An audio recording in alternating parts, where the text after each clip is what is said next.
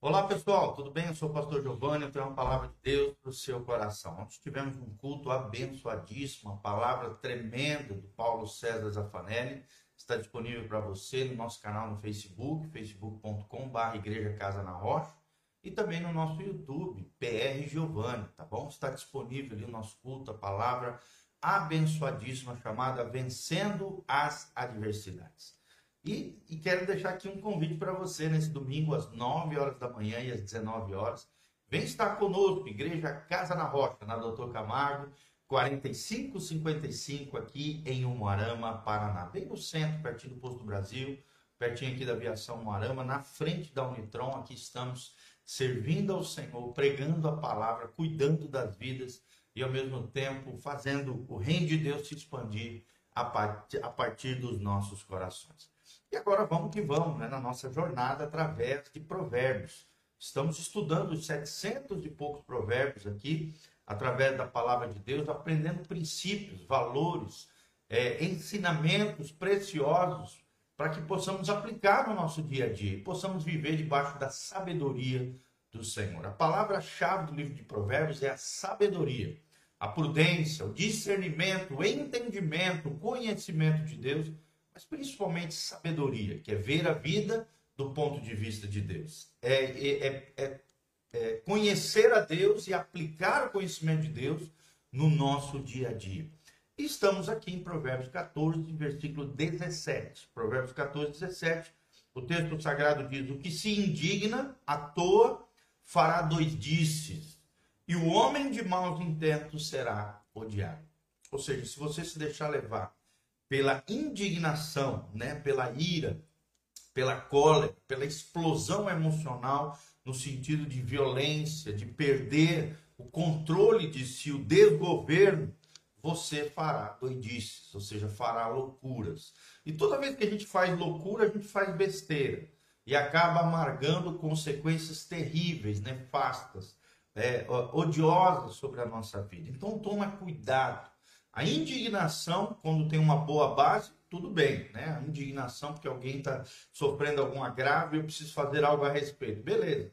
Mas se você se indigna à toa, ou seja, sem um bom motivo, sem uma causa justa, você fará doidices, loucura.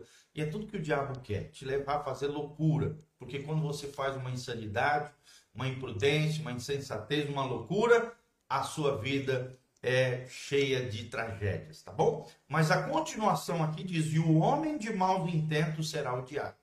Ou seja, aquela pessoa maldosa que tem intento, uma intenção interna, né, para o mal, esse será odiado. Né? E é assim mesmo, nossa sociedade odeia pessoas violentas, odeia pessoas maldosas. Graças a Deus, o mundo tem mais pessoas boas do que más, no sentido de uma boa natureza não de bondade capaz de levar à salvação, porque a Bíblia diz que todos pecaram e carecem da glória de Deus. É pela fé que nós somos salvos, não é pelas obras. Isso não vem de nós, é um dom de Deus. Mas a Bíblia também diz que nós somos criados em Cristo Jesus para as boas obras.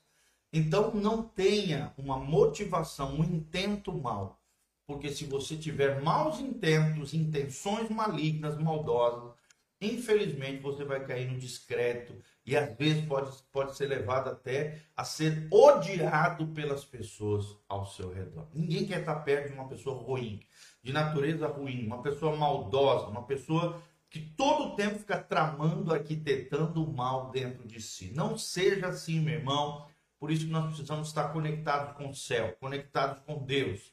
Porque só nessa, nesse relacionamento íntimo e pessoal com Jesus de Nazaré Deus, pelo seu Espírito, através da transformação pessoal, que é o que a Bíblia chama de santificação, o poder de Deus agindo em ação dentro de nós, é, é, fazendo com que a natureza divina, espiritual, extraordinária, conectado com a fonte da vida que é o Senhor, os maus intentos vão desaparecendo, glória a Deus, e aí as boas obras, os atos de justiça vão sendo florescidos e, vão aparecendo na nossa vida. Nós vamos crescendo e florescendo no Senhor debaixo da bênção e graça de Jesus. Versículo 18: Os simples herdarão a estultícia, mas os prudentes serão coroados de conhecimento. Né? Aqui, simples, não no sentido positivo da palavra simplicidade, mas no sentido de ingênuos. Os ingênuos herdarão a estultícia, né? A, a, a estultícia no sentido aqui, né? Acabam, acaba, a, quem é simples demais, quem é muito singelo, assim, no sentido de ingênuo, acabará sendo lesado, enganado pelos outros. É nesse sentido.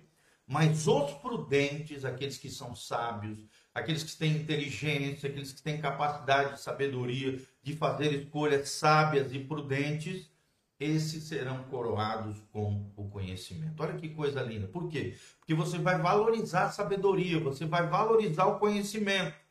Então, se você for prudente, você vai correr atrás do conhecimento de Deus, correr atrás da sabedoria de Deus. Você vai ler a Bíblia todo dia a fim de que você seja uma pessoa sábia, prudente, inteligente. Paulo mesmo diz lá em Colossenses que ele ora a Deus pedindo que Deus nos dê o pleno conhecimento da sua vontade. Segundo lugar, ele diz que o Senhor derrame sabedoria do alto sobre vós. E em terceiro lugar, ele pede ao Senhor que Deus derrame sobre a igreja de Colossos também a inteligência espiritual. Olha só, três coisas que nós precisamos, segundo as palavras do apóstolo Paulo: o conhecimento da sua vontade, a sabedoria do alto e a inteligência espiritual. Outras versões diz o entendimento espiritual. Nós precisamos disso. Eu preciso. E você precisa, reconhece que precisa essas, essas três virtudes, essas três qualidades que Deus quer derramar sobre os seus filhos, assim como nos ensina o apóstolo Paulo. Então, para que você seja coroado, e coroado aqui fala de honra, uma posição de honra, uma posição de glória, onde Deus será glorificado através da sua vida, por causa da sua prudência. Prudente é aquela pessoa diligente, cuidadosa, zelosa, que pensa antes de fazer, que não se deixa levar pelos sentimentos, pelas emoções, mas sim pelo caráter que ele tem forjado em Deus e pelas suas convicções, pela sua fé no Senhor, pelos princípios e valores do reino de Deus. Versículo 19: Os maus inclinam-se diante dos bons, e os ímpios diante das portas dos justos. Olha só, se você fizer o mal, você vai acabar sendo. É, é, vai ser servo daquele que é bom. Né? Então, não, não pense que você fazendo mal contra os outros você vai se dar bem. Não, pelo contrário, a Bíblia diz que é o contrário. Os maus vão, ser, vão ter que se inclinar diante das pessoas boas. Inclinação que no sentido serão envergonhados, serão, né, terão que se reconhecer a bondade dos outros e que o outro é superior a ele por causa da sua bondade. Então não vale a pena fazer o mal. Todo aquele que pratica o mal vai ter que se humilhar, vai ter que se envergonhar diante da pessoa boa. E os ímpios, ou seja, aquele que vive sem lei, aquele que vive como se Deus não existisse, ficará diante das portas dos justos.